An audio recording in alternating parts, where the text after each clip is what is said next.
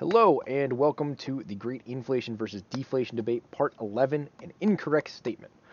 This is Vox's response to uh, Nate's last post, so let's get into it. Um, article will be linked, and uh, check out the full playlist. On to the video. Nate began the eighth installment of the series by uh, getting some things factually incorrect. To begin with, uh, by the way, they kind of miscounted.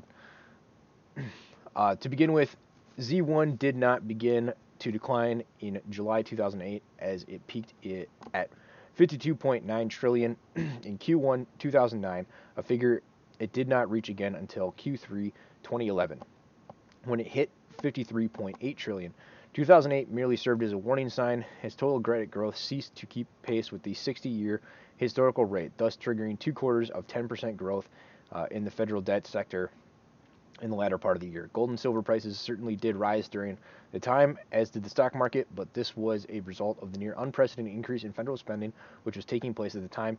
Even as the household and financial sectors contracted, the federal sector expanded by three point three trillion dollars. Merely the federal expansion, uh, you will note, is considerably greater than the increase in savings over that time period. In fact, it is one point two trillion dollars more than the total amount of extant currency plus demand deposits. And note that the government uh, economists appear to have been keenly aware of the warning provided by the debt disinflation, which you may recall was uh, characterized by a credit crunch at the time, as the massive increase in government borrowing preceded the actual debt deflation by three quarters. As Mises and others have remarked, inflation versus uh, inflation does not affect every sector of the economy at once. That is the whole reason it is desired by certain economic actors. They expect to benefit disproportionately from the ability to spend less expensive money at its previous value. Nate's tangent into malinvestment isn't completely irrelevant, as the real estate was certainly one of the primary areas of malinvestment, along with healthcare and higher education sectors, but it isn't of particular importance because my case is not dependent upon the housing prices. It is merely pointed out because it shows that inflation, despite massive reinflation efforts, hasn't been enough to counteract four years of ongoing credit contraction across the economy. Nate is looking at Z one, or more poignantly L one, as a whole rather than its component parts.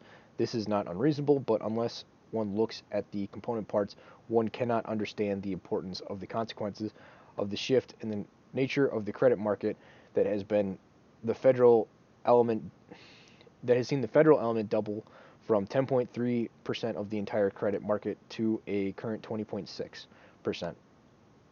While Nate sees as evidence of inflation the modestly high prices in gold, silver, and equity markets, Uh, is largely limited to the areas of federal intervention. This is why wealth care or why healthcare and higher education prices are still rising to new heights, while real estate prices are struggling to get back to where they were. These areas are creating new height. These areas that are reaching new heights are where the outstanding eleven point six trillion dollars in government credit is flowing. That is where the malinvestment is still being directed.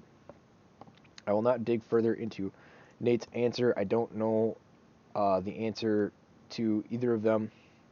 Uh, the point was to direct the attention of what Nate sees is significant, which is the total amount of savings and the cash in the various banks. Why Cyprus, what Cyprus should have suffered to demonstrate uh, was that the greater part of the savings he cited did not exist in any material capacity except as debt claims. As has been repeatedly pointed out here, deposits are legally defined as debts owed by the bank and depositor, depositor and therefore qualify as a credit money even before they are subsequently loaned out and multiplied. Now, Nate concludes, while citing that fifty-six uh, recorded historical incidents of hyperinflation, it is true that hyperinflation is possible within the nominal credit money system, especially the broader sense in which Mises and I question the existence of true fiat money. But that is not to say that the credit money system is created alike. all, uh, it is not to say that all credit money systems are created alike. I note that each of the hyper, hyperinflationary scenarios were a very short-lived and tended to be closely tied to seriously serious political upheaval. Longest period is two years, which happened twice in China during the nineteen forties. Note, however, that these hyperinflations tend to take place after the wars or major political upheavals. The frequency with which they take place after independence is gained by a nation is reminiscent of the high inflation that plagued the American colonial currencies and the continental dollar. If any hyperinflation was to take place, history suggests it would likely take place after the collapse uh, and political chaos. It would uh, be a result of it, not a cause. What Nate omits to mention is that there have been even more sovereign debt defaults, which he concedes are deflationary, than hyperinflation uh, since the first hyperinflation on his list took place in nineteen nineteen. Nate is correct to say that one must be careful not to mistake can't with won't, but his fight, but his flight analogy fails uh, because I am not claiming that something must be lighter than air to fly in defiance of the fifty-six airplanes soaring overhead, but rather pointing to the particular vehicles constructed from empty shipping containers and bound together with string, chewing gum, and Teflon te straps, uh, watching the pilot repeatedly taxi up and down the tarmac and expressing my doubts that it is going to take flight. We have seen massive increases in virtually every monetary measure.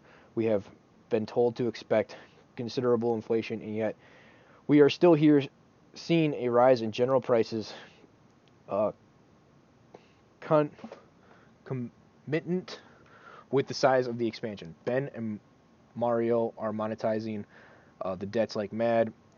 Kudara is acting even more aggressively to the extent that their efforts expand the limited amount of inflation that have been created as a financial market and move money, money out of the banking reserves and into the general economy have failed. The situation appears to be more can't than won't. Remember, it's not enough to merely print money. The amount printed and distributed has been greater than continuing the contract contraction of private credit and the evaporation of bank deposits. And keep in mind that the combined four point two trillion decline in outstanding household and financial sector credit since two thousand alone exceeds by a factor of nearly four the entire amount of U S currency presently in circulation. The amount of credit outstanding is simply too great for helicopter uh, dropping of actual cash and coins to be able to compensate for it much, and simply flipping an electronic switch and adding a zero to everyone's bank account isn't going to change anything at all, because the entire financial system depends upon inflation working its way gradually through it. Nate is correct in to note that people are becoming increasingly drawn to holding cash in their hand, but he is forgetting that when cash becomes more valuable in this manner, it is strongly ind indicative of a deflationary environment, not an inflationary one. In the inflationary environment, one wants to take on more debt and hold less cash. In a deflationary environment, one wants to avoid debt and hold more cash. The intellectual gymnastics notwithstanding, no one's true position on the matter can be ascertained by one's material preferences and actions. In fact, a money that is continually depreciating becomes useless even for cash transactions. Everybody attempts to maximize his cash reserves, uh, which are a source of continual loss. Incoming money is spent as quickly as possible and in the purchases that are made in order to obtain goods with a stable value in place of depreciating money. Even higher prices will be agreed to than would otherwise be in accordance with the market conditions at the time. When com commodities that are not needed, or at least not in the moment, are purchased in order to avoid the holdings of notes, then the process of extrusion of the notes from use as a general medium of exchange has already begun. It is the beginning of the demonetization of the notes. Mises, The Theory of Money and Credit, page two hundred twenty-seven. That concludes this one, and I will see you guys on the next one. Have a good day.